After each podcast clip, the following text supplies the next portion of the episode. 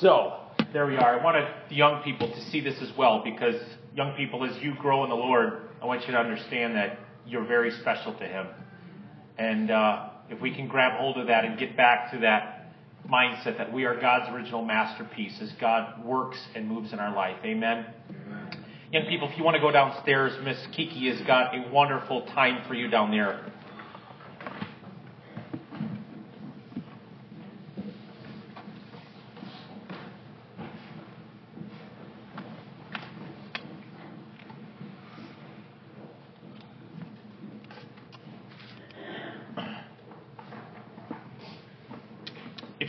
If you want to turn in your Bibles to the book of Hosea,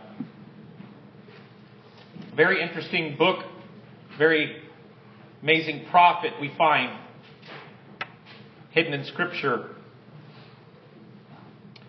And I want us to understand today our salvation. The word Hosea, by the way, means salvation. And as I was kind of getting ready this morning, I was thinking about how many times in the evangelical faith we treat salvation as the raised hand, the quick prayer, and then off to whatever else we're doing. And salvation encompasses so much more. And what we have in this salvation is so much greater than fire insurance. And if we could grab that and understand that God's plan of faith for us is not just a get out of hell card, but a get into the presence of God right now where you're at it's an amazing experience for all of us. But in the book of Hosea, God calls Hosea to marry a prostitute. And he tells Hosea, listen, this is how Israel has treated me. And he goes through these charges. He marries a prostitute by the name of Gomer. They have three children together. I think two of them were out of, uh, out of her prostitution lifestyle. And God speaks very kindly and lovingly and saying to draw the people of God back to Him. And it's just amazing where we're at. And I want us to kind of encompass in Hosea chapter 6 in verse 3. There's a call to repentance there in Hosea chapter 6 and verse 3. Actually, we'll start in verse 1. It says, Come, let us return to the Lord. He has torn us to pieces, and now he will heal us. He has injured us. Now he will bandage our wounds. In just a short time, He will restore us so that we may live in His presence. Oh, that we might know the Lord and let us press on to know Him. He will respond to us as surely as the arrival of dawn or the coming of rains in early spring. Isn't it interesting in that video how when he starts to chisel it, he says it hurts, but it hurts. How many have gone through times in life where you felt that pain, where God was taking things out in your life, and you can understand where God was chiseling you and taking those things out of your life and separating you from those things. You know, when you go under the knife for surgery, that that doctor is hurting you in a way, but he's also bringing healing because he's getting rid of those things in your life. And so God might be hurting, but he's also doing it to restore you and to draw you back. First thing I want us to understand that what we have done, you know, the scripture tells us that none is righteous, no, not one. Is that correct? So in the, in the kind of just understanding the breakdown of that theology, although God made you, He created you, said you are good, our hearts are wickedly de- deceitful, the Bible tells us, so that we are drawn back to God. We have sold ourselves out. Turn real quick to Hosea chapter 2 verse 5.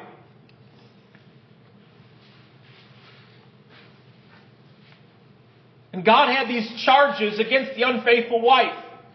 He says, But now bring charges against Israel, your mother, for she is no longer my wife, and I am no longer her husband. Tell her to remove the prostitute's makeup from her face and the clothing that exposes her breasts. Otherwise, I will strip her as naked as she was on the day she was born. I will leave her to die of thirst in a dry and barren wilderness, and I will not love her children, for they were conceived in prostitution. Their mother is shameless prostitute and became pregnant in shameful ways. She said, I'll run after other lovers and sell myself to them for food and water and for clothing of wool and linen and for olive oil and drinks. And for this reason, I will fence her in with thorn bushes. I will block her path with a wall to make her lose her way. You know, the idea of being sold out, when we sell out to sin, you know, how many understand that you were maybe once a slave to an area of your sin in your life? You don't have to raise your hand for this, but you were in bondage to that sin. That sin had you and you would do anything to go after that sin. You would go after the satisfaction or whatever that sin gave as a feeling for you, that, that byproduct, that feeling that you would have. And here she sold herself in prostitution so that she can get food and olive oil and all the things that she wanted. And before we come to Christ, and even while we go after Christ, there are some things in our heart that I want us to understand that maybe we've sold out to the enemy for our lives. Maybe it was an attitude and maybe it was a mindset. Maybe we're filled with anxiety for things. Maybe there's fears. Maybe there's worries. Whatever those things are that drive us, and we have literally sold our life out. She doesn't realize, the Bible declares, that it was I who gave her everything that she has. You know, everything that we have, everything that we enjoy. I love the verse of Scripture that says this that every good and perfect gift comes from the Father. Every good and perfect gift. Everything that we enjoy, we enjoy it not because it was the sweat of our backs, but because of God's gracious providence to us that He gave us good and perfect gifts. Turn to someone and say, You are a perfect gift today. You know that?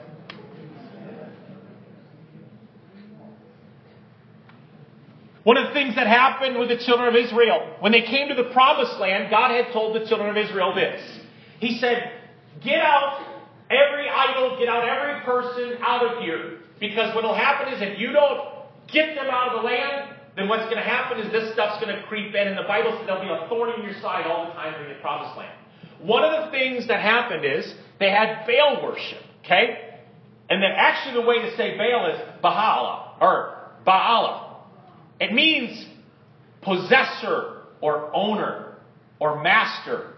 Because of its use for Canaanite deities, and because it uh, implied ownership rather than relationship, God disassociated himself from the use of the term Baal by asking rather to be called. Are you ready for this? This is a beautiful thing. Husband, my husband. He didn't want to be called possessor. He didn't want to be called owner. He wanted us to call him his husband. Now the image is so beautiful because in marriage it's such a beautiful, the two shall become one flesh. And it's so awesome to hear when Anne will give me a card or something and it's got the word husband on it. What a powerful terminology it is. I'm not just somebody, I am Anne's husband. It carries so much to it. It's a beautiful thing. God didn't want to be called an owner or a possessor. This isn't some kind of transaction that way like slaves or something. He said, I call you sons and daughters. I want you to call me husband. He said, my husband. A God, all wrong, uh, I'm sorry, a God, Os Guinness writes, on entering the promised land, the Israelites found that every piece of land had its own deity. In other words, every territory that they went to had its own deity. You know, if you go throughout the world, they'll have different territories in different places. You've got Ra, the sun god. You had different deities. When God was attacking with the plagues in Egypt, he was addressing every deity that had control over areas. And what happens with the enemy in our life is he has control over certain areas of our life. How many know we have territorial issues going on in our life that we're in a fight over? We might be blood bought and born again, but there is still territory that we've got to go conquer.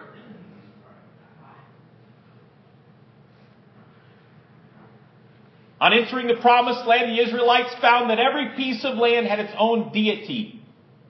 Probably in all innocence, they had begun to use the word Baal to describe the Lord God. By the 9th century BC, this practice had degenerated into gross confusion. Under its cover, the worship of Baal Melqart, the official god of Tyre, had corrupted faith in God. So here's what's happening in our progressive movement today. We have territorial issues. Now what we have in our life is we start to get so I guess salvation confused or so God confused or so church confused, we grab little bits and pieces of New Age thinking, we grab little bits and pieces of their kind of theology thinking that it, it gets so confusing our faith. And sin starts to have possession in territories of our life. Hosea 2:16 says this, "When the day comes, you will call me husband instead of master." One of the things that we're going to have to deal with is stubborn resistance. Anybody ever been stubborn before in your life? Stubborn resistance.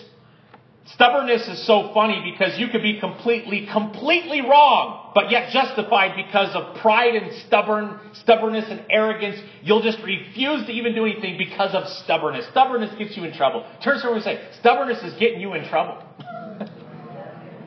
we'll do some counseling here while we're here. Stephen Arterburn writes, How can we endure so much loss and pain and yet refuse to seek help remains a mystery. But it happens. Rather than looking for ways to look past the walls, we hang on to our rights to remain the same. Our right to live our lives as we choose, no matter how painful those lives might become. Isn't that so true? Isn't that just amazing? No matter how painful life becomes, we still want to have our right to choose my right to the way I want to live my life. It's my life and I'm going to live it how I will. It's stubbornness, it's stubborn resistance. And I think for all of us, it's really interesting. We need to develop in our walk with Christ, Lord, come into my life, come into my heart. Amen in Jesus. I repent of all my sins in Jesus' name. Amen. Thank you for heaven, devil. You're not in my heart anymore. Amen. And we had the magic bullet, right? I've said it before, and might sound highly controversial, but understand the spirit of it is that the sinner's prayer has sent more people to hell than any other prayer. Because people think that this little prayer is what gets them to heaven. Faith in God gets you to heaven.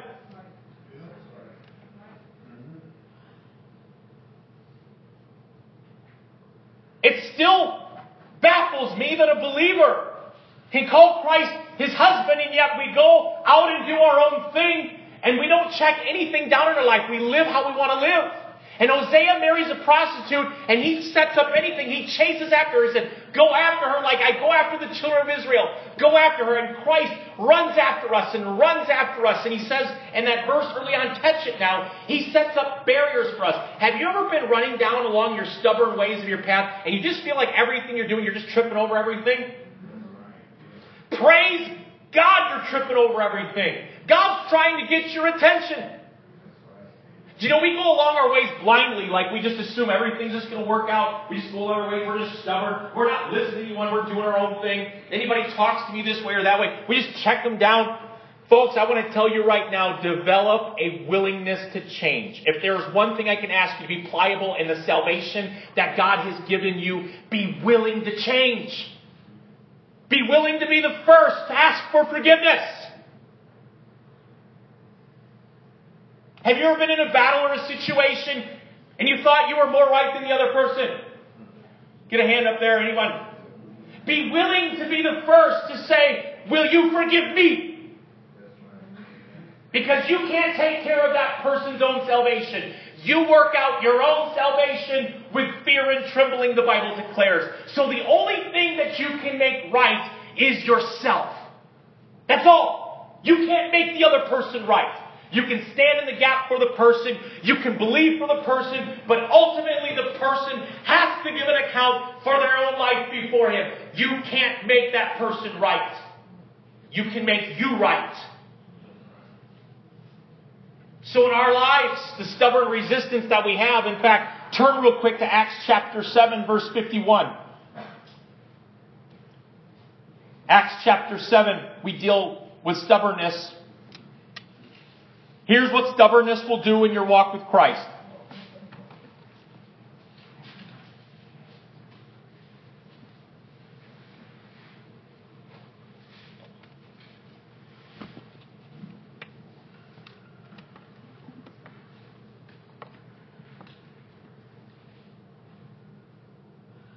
Acts 7:51, Stephen is speaking before the council. By the way, these are the higher ups of the religious community. These are the creme de creme, the highest, the know-hows, the knowing of scripture. These people were the keepers of the law. If there was anybody who was right, it was these people. Can I get an amen? Acts 7:51 says this. As he blazes through and he's standing on trial before the people. This is what really gets him in trouble. And when God speaks truth, and this is why Jesus, quote, got in trouble. This is what got Jesus hanging on the cross, is speaking truth. Truth doesn't feel good all the time, does it? You stubborn people. That's not a good way to start your message. Got right in the middle there. He says, You stubborn people, you are heathen at heart and deaf to the truth. You must forever, must you forever resist the Holy Spirit. That's why your ancestors did and so do you. Name one prophet that your ancestors didn't persecute. My goodness. And this is a charge also to me, it's a charge to all of us as we're looking before the throne room of grace and we're walking into God and we're saying, God, change me. There must be a willingness, there must be a brokenness before Him. Outwardly, these were religious people. They were the circumcised one, the Bible has declared. They were the keepers of the law. Stephen Arterburn goes on to write a person with a willingness to go beyond good intentions. By the way, don't you love good intentions? Don't good intentions really just kind of, well, I intended to do that. Well, what does that mean? Good intentions really fall apart real fast in the real world. Well, I intended to be nice to that person, but you see, I intended to be a good Christian. He says there's not, there's a want to for the willing. The willing actually gets things done, Stephen Arterburn writes. Willingness means moving beyond the desire to doing whatever it takes to make things different. I was working a few years ago with a couple, in fact, and they were working through, through some things, some infidelity and stuff was going on many years ago, and I talked to this couple and I turned to the husband and I said, You're going to have to be willing to do one thing. You're going to have to be willing to change your job. You're going to have to be willing to change your cell phone number. You're going to have to be willing to do a whole lot of changes in order to make this thing work. Can I get an amen there? Now, we don't hear that kind of counseling and pseudo psychology, but we will hear it with the things of God and changing our path and changing our way. Of make straight the path of the Lord. Good intentions don't work in this faith walk. What works is the willingness to say, God, do whatever it takes, and I am willing to do whatever it takes. And that's how come we have to be really careful in our walk with God to avoid stubborn resistance. If God says, go ask that person to forgiveness, don't argue back and forth with God saying, but God, look at what's going on here, and look what's going on there. You be the one to initiate, you be the one willing to change, and you be the one willing to have the soft heart in the situation that you're facing. This is a good Sunday, isn't it? We're going to get homes cleaned up. We're going to get homes happy again because we've got willing initiators. Not people filled with good intentions.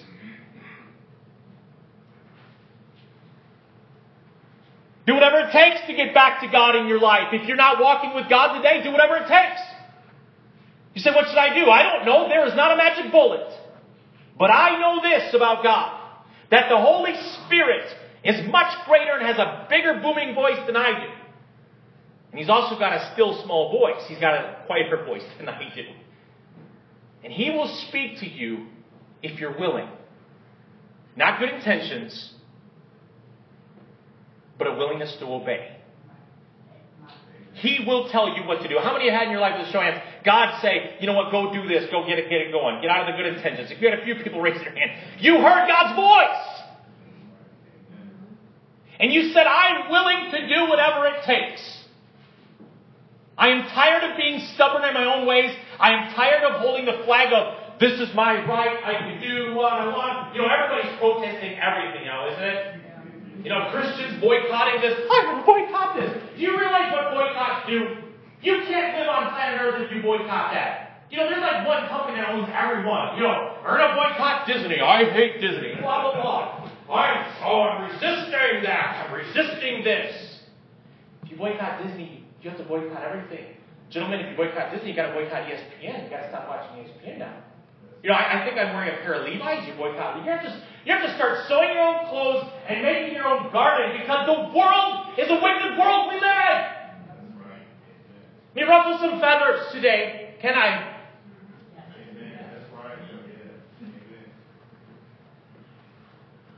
We are worried so much about the pain and everything going on in the world, and we forget our relationship with Christ is the most important thing. Because if you're not on fire for God, why do you think the people around you aren't on fire for God? If we're not on fire for God and we're worried about everyone else, I, I just pray, God. Basically, we don't say this, but we really mean it. Lord, I just pray that everyone else is on fire for you as I am, Lord. Come on, Lord. Make make everyone be fire and understanding as I am. That's what we're saying.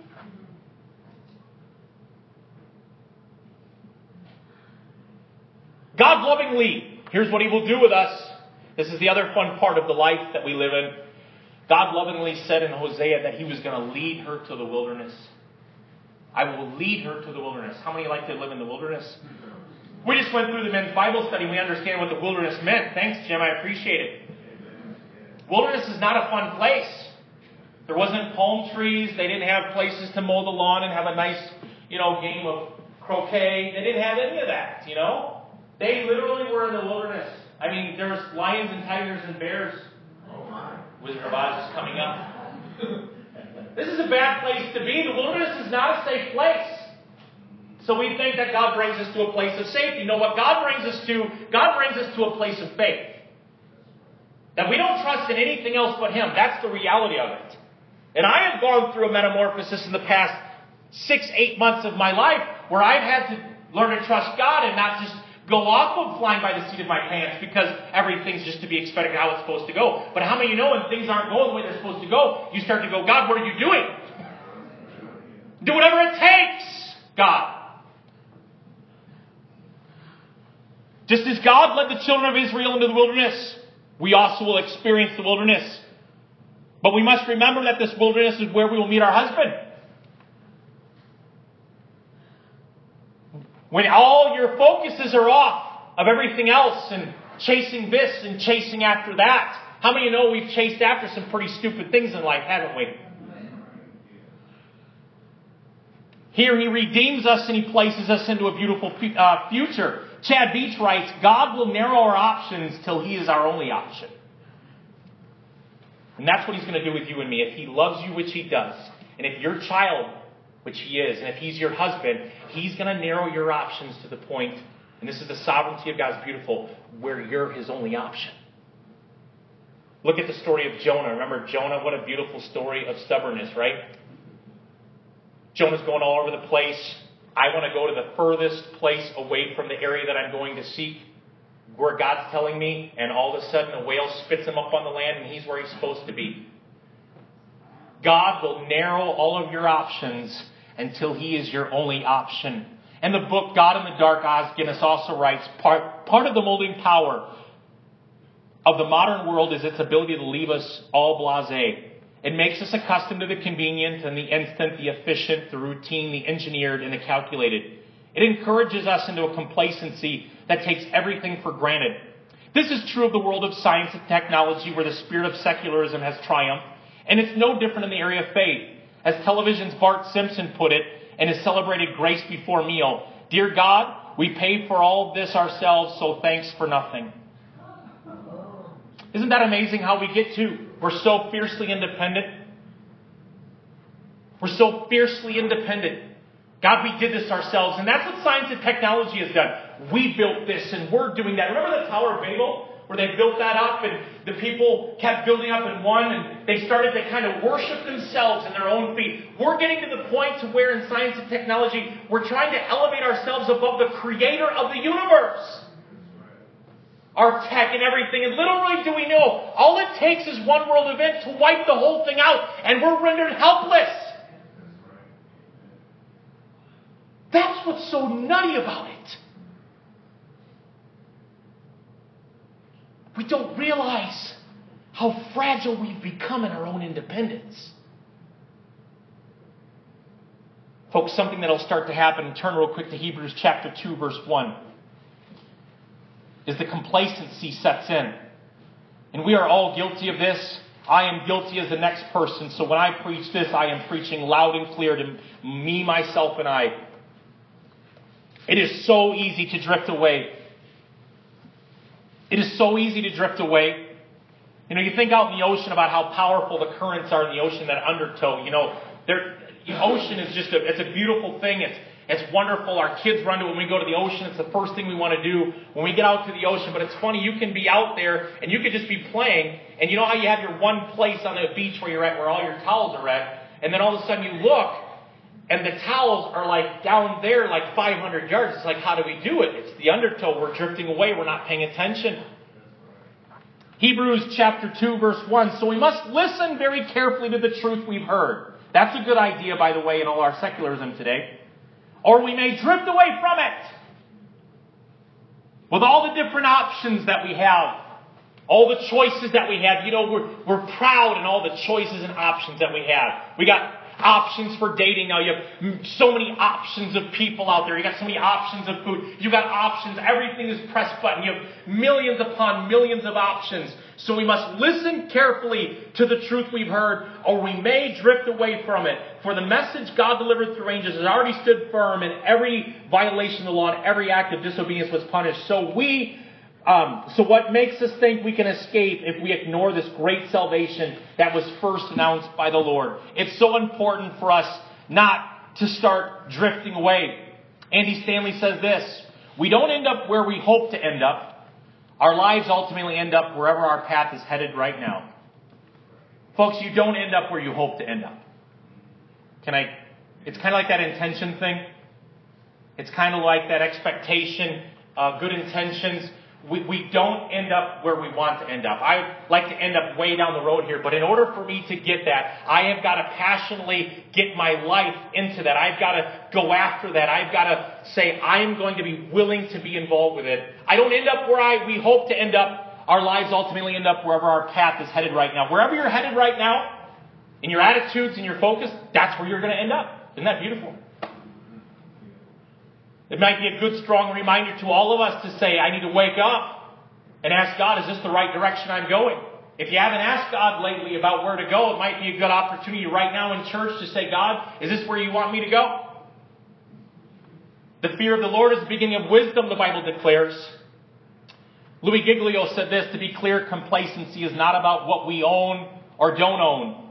It's cultivating and tolerating an off target heart. I want to ask you today is your heart off target? Is it off target? Is it aiming at the wrong area? You know, that's really what sin means. It literally means missing the mark.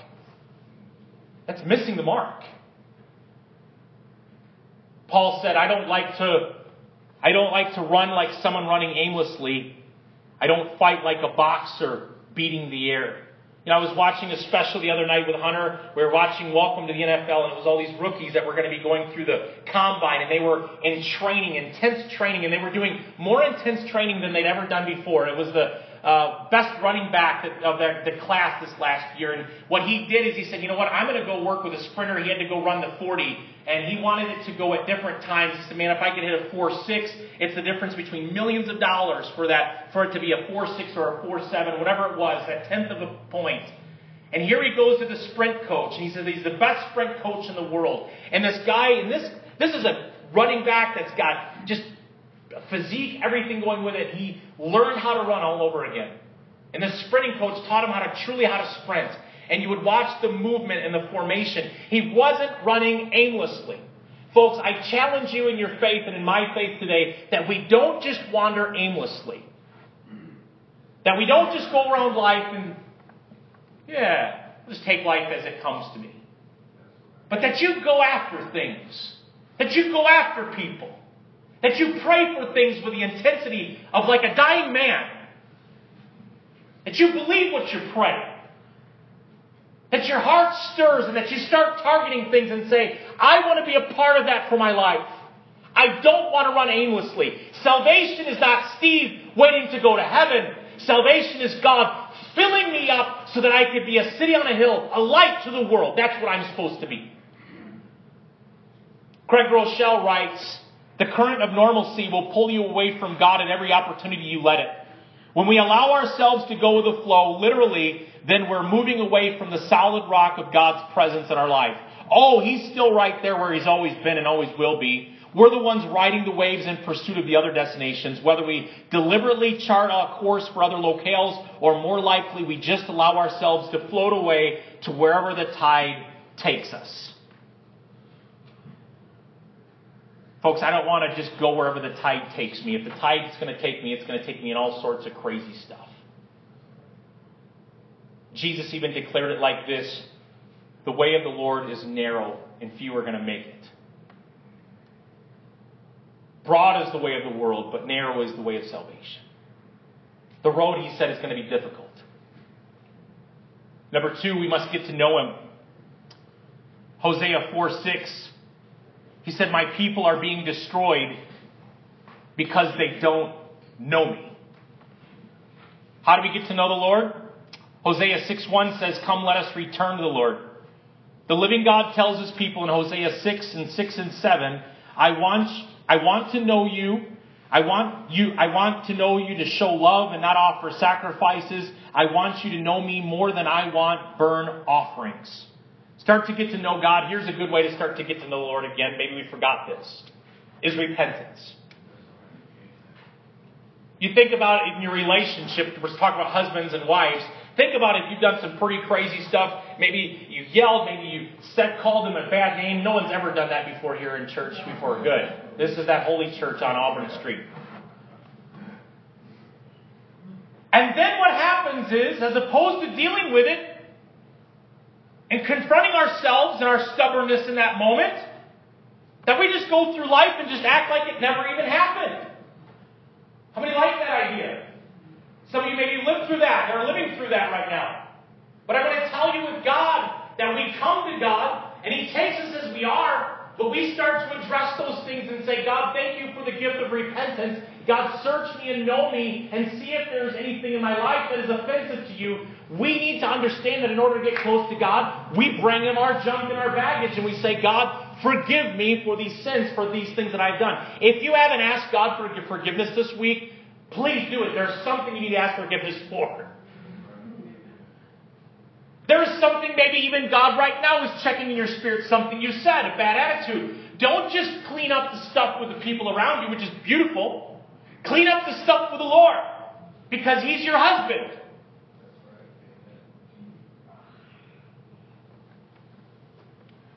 Start to know God by the gift of repentance. After we re- repented, there's something beautiful that can start to happen in our life.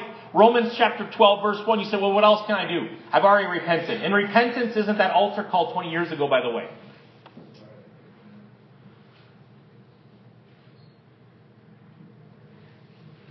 Romans chapter 12 verse 1.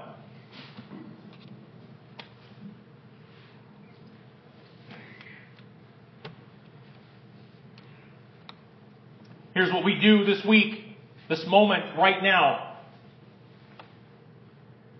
Romans 12 verse 1, many of you may know this verse already, but, and so dear brothers and sisters, I plead with you to give your bodies to God because of all he has done for you. Let them be a living and holy sacrifice, the way to worship him. Don't copy the behavior and customs of this world. That's another good, good idea, by the way. But let God transform you into a new person by changing the way you think, and then you will learn to know God's will for you, which is good and pleasing and perfect. What an, what an amazing thing that we can offer to God our bodies. I love that. We are not just offering to God a portion of our life. We love to give God, remember he says, I would rather have you give me your love than the burnt offerings. So what burnt offerings were, people would come and give these burnt sacrifices to God. They would go through our religious duties. It's no different today in the New Testament church. We give God our religious burnt offerings. I don't know what they may be. They may be in the form of putting something back in the basket there. By the way, if you give that tithe or that offering in the back basket and you're holding something against someone in this place or somewhere else, you need to get that offering back out of the plate and go deal with that person and put it back. Sorry, Paul, this might mess up finances now. because God's not going to receive it. That's a burnt offering but it's not your heart. See, the Pharisees were really good at tithing and really good at giving, but they were whitewashed tombs. Now, what happens is you give a gift to God, and your heart is full, and you're being a sacrifice, and part of your sacrifice is the money that God has blessed you with. And now you're placing that on the altar because you're wanting to be a sacrifice then that's something special. Then that's something unique, and that's something that God can hear and receive. But I challenge you this week to go after repentance first and foremost. Because we think we're okay. I'm okay. Turn to someone and say, I'm okay, you're okay. The strongest ties, Charles Spurgeon writes, the strongest ties of gratitude hold us to service in Jesus Christ. Number three, this is a very important, beautiful part. We're filled with potential. Chad Veach writes this. We can't see the God given potential in ourselves. Oftentimes, this is because we've failed in the past and we're currently living with a broken dream. Sometimes it's because of outside forces like a broken family or a negative environment have left us with a limited view of our worth. When someone walks up to us and sees our potential like Jesus did with Peter, it's usually hard for us to accept or believe. It's much easier to limit ourselves and only see the worst.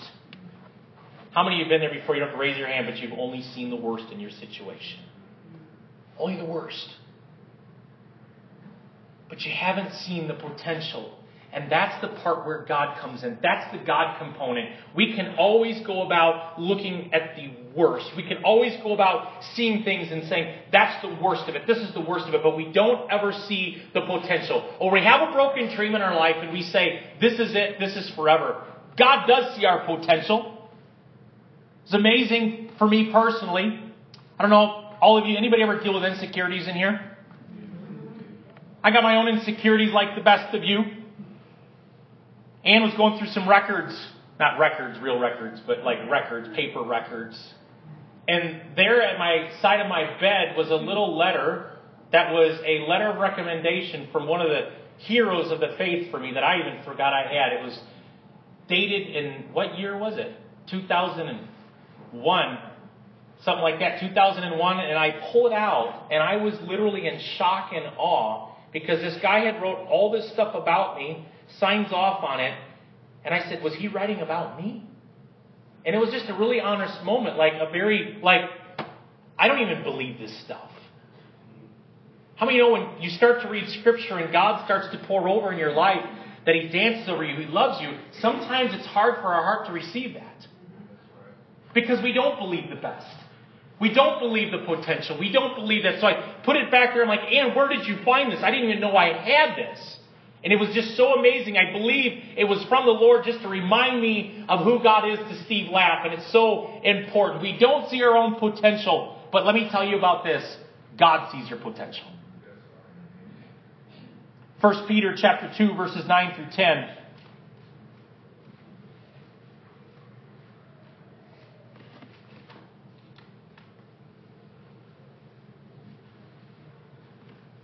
First Peter 2.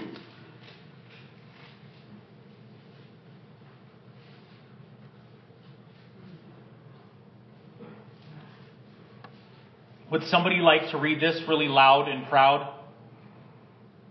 You can. 1 Peter chapter 2 verses 9 and 10. I don't want to steal it, steal someone else's thunder who feels like want to want to read it. God's leading you to read it.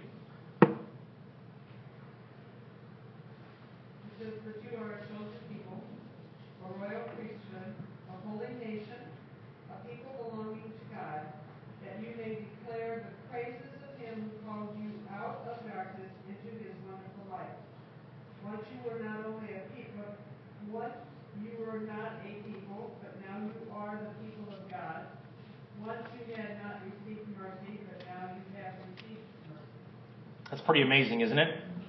Verse 10, I love what this translation says. It says, Once you had no identity as a people. You have an identity. You know, one of the hardest parts to say right now with all of us, you might be a believer, but how many of you feel like sometimes you just don't belong? You know, I want you to know today, in the family of God, if you're here today, you belong. And the gifts and the callings that God has given to you, not only do you belong, but we need them. Turn to someone and say, We need you. We really do. We need each other. We need to understand that we are a royal priesthood, that we are set apart to God. And it doesn't matter what happens in the past. I know we preach that and we say that, and sometimes we don't even believe it ourselves, but I want to tell you that you have an identity in, in Christ. And you might have been in an identity crisis our crisis. You might have looked at things and said, there is no way, but I want to tell you today with a, no shadow of doubt that God has a special belonging for you. Maybe something jump starts in your spirit today. And Sandra, if you wanted to come up and start playing. Chad Veach writes this And one of the things that's going to be important for us to do with our potential is replace your plans with God's plans with that potential. Because as God unearth, unearths that potential in your life and my life, He starts to unfold some new plans. You might have thought the plan was to go this way because you had your identity in something else. You might have only seen what's wrong with everything around you. And now, maybe because of the new identity that God gives you or reminds you of, kind of like in that video, starts chiseling that off. And he starts to see, I am God's masterpiece. Maybe today we leave saying that. Why don't we close our eyes for a moment?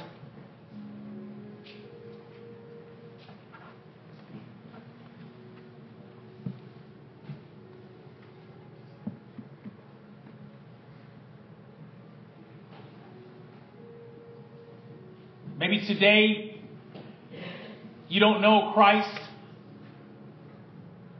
And today God wants to be able to call, have you call him husband. That he wants to take your life and that you would have a communion with him, a oneness with him, an awareness of who he is in your life, that you can have a relationship, that you can love, give him your love and not just the sacrifices and not just the church stuff, not just the to do lists, but you would actually have a relationship with Christ. And today, maybe you say, I don't know Christ as my Lord and Savior. I've only known the religious expressions, the Christianese type stuff. But I want to know God today. I don't have a relationship with Him. Today, if that's you, with every head bowed and every eye closed, would you lift your hand? I want to pray with you today if you don't have that relationship with Him. Number two, as God's drawing you back, just like Hosea was trying to draw his unfaithful wife back, He draws us back. And maybe there's some stubbornness and unwillingness. Maybe it's born out of frustration, broken dreams. I don't, I don't care what it is. I don't care what the reasons are or what it's about but Christ is drawing you back. And you feel like your life is kind of closing in and you feel like you're running out of options. So I want you to know today that we pray that you run out of all other options, or all your options run out. All you have is God today. Today, may you see that. Maybe a willing heart. Maybe God's breaking some things down and drawing you out so that you can see Him as your husband once again. And that you would see this great salvation that He has blessed you with. Today, if that's you with every head bowed and every eye closed, you believer, God is drawing you back. That's you, would you raise your hand? Thank you. Thank you. Thank you. Thank you.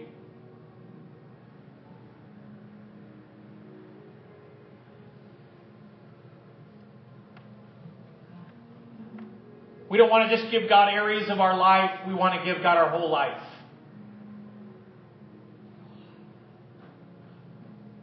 Why don't we just pray this together? All of us. Dear Jesus, Dear Jesus I thank you today that you met with me and that you love me with an everlasting love. That I have a new identity because of you. Thank you, God, that you chose me today to speak to. I ask God that you help me to have the willingness to change, to grow, and to show you my love. Today I ask God, help me to be a living sacrifice for you.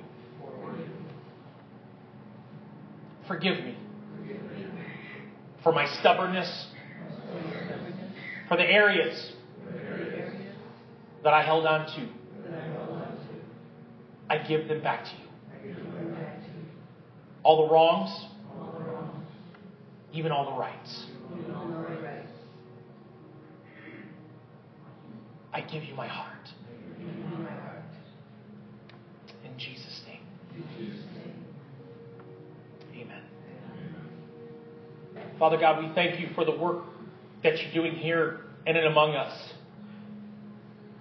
And Lord, I just pray that we would know you more and more. And that our hearts would be on fire for you and that we'd be passionate for what you want to do in our lives in and through us. And Lord, I just pray a blessing over every family, all the struggles that people are going through right now. God, I pray that you would give wisdom and counsel to make the right decisions, to make the right changes, to hear your voice in the areas that we're dealing with. And God, may you constantly remind us that you're with us and that you're for us. And set up barriers around us, Father, so that when we're getting offline, we can sense and know that we're being drawn away. God, we don't want to be people filled with good intentions. We want to be people that are hot on fire for you with a willingness to do what you're calling us to do and be what you're calling us to be. I pray for our homes, God, today. I pray for families today that are broken to be restored. I pray for children to come back. I pray for husbands and wives to come back.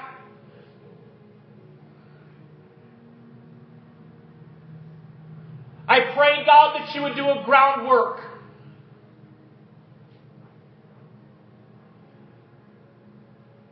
And I thank you, God, for the potential that resides in any family here. And that what the enemy meant for evil, God, you will make for good. And we speak now life to those situations that have only heard darkness and hopelessness and fear and doubt and worry and depression And we speak now, Father, that you would infuse your life in those moments right now. That your strong arm would come and rescue things in situations. That your mighty right hand, Father, would swoop in to the madness. We speak against the enemy right now and say, No weapon formed against any family in this church will prosper.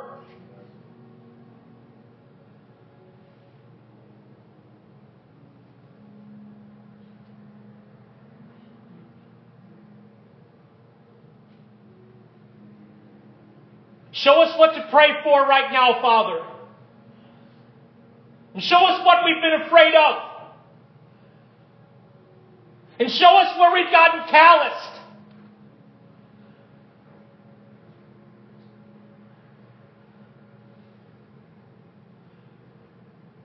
And show us, God, where we've assumed.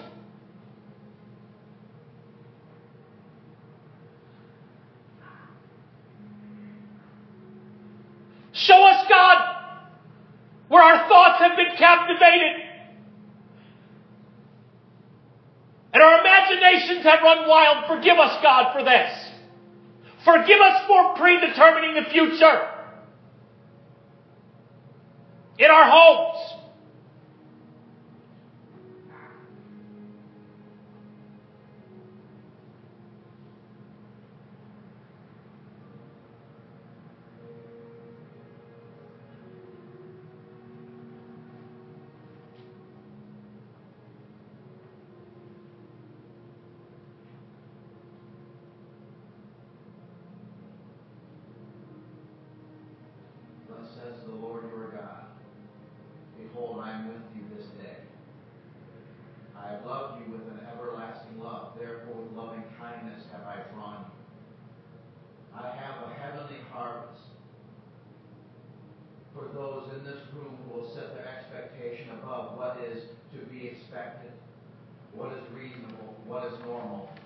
Disqualify yourselves because of what you've done instead of qualifying yourselves because of what I've done.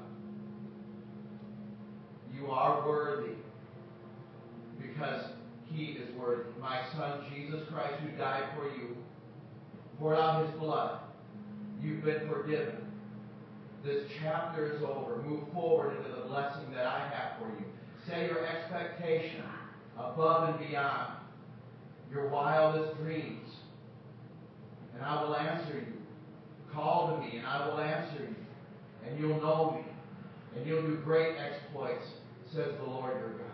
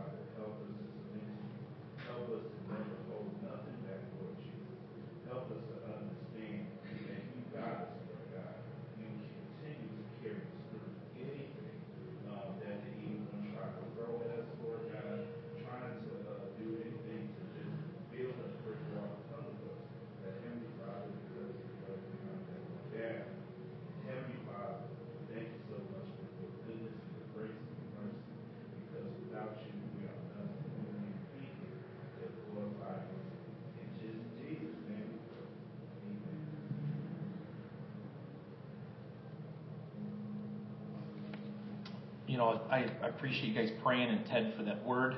Um, one thing that was happening for me up here too while we were praying was the uh, when the enemy comes in like a flood, Spirit is there to raise up a standard against that. And I think sometimes we forget that the Spirit of the Lord is here and He is present, and that we can charge back at it. That we just don't have to take it. You don't have to take the darkness that would come at you and you do whatever it takes. And if that means you just stomp your foot in the middle of your living room, I obviously there's an attack on our homes, and um, I want you guys to know, you know, as as a pastor, we can have the most successful Sunday morning there is, but if we fail during the week, then we have failed miserably at this church. And and I want our homes to be homes where they're not perfect homes, but they are homes where someone chooses to rise up and be on fire for Jesus, because that's all God needs. Doesn't need perfection.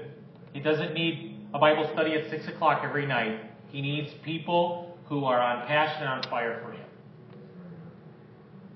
and you take this week and all the junk and all that you've been reading, it's kind of like, you know, I, I pick up the newspaper, and we're almost done here, but we take the newspaper, and we were walking out the door, me and Hunter today, he's like, oh, yeah, we forgot the newspaper. So the newspaper go, all goes in the house unchecked, and you see all the junk that goes on in the newspaper. It's just information, it's just news, and it's all news, and that's what it is. But we have other sources of news that God has given to us, mainly the good news.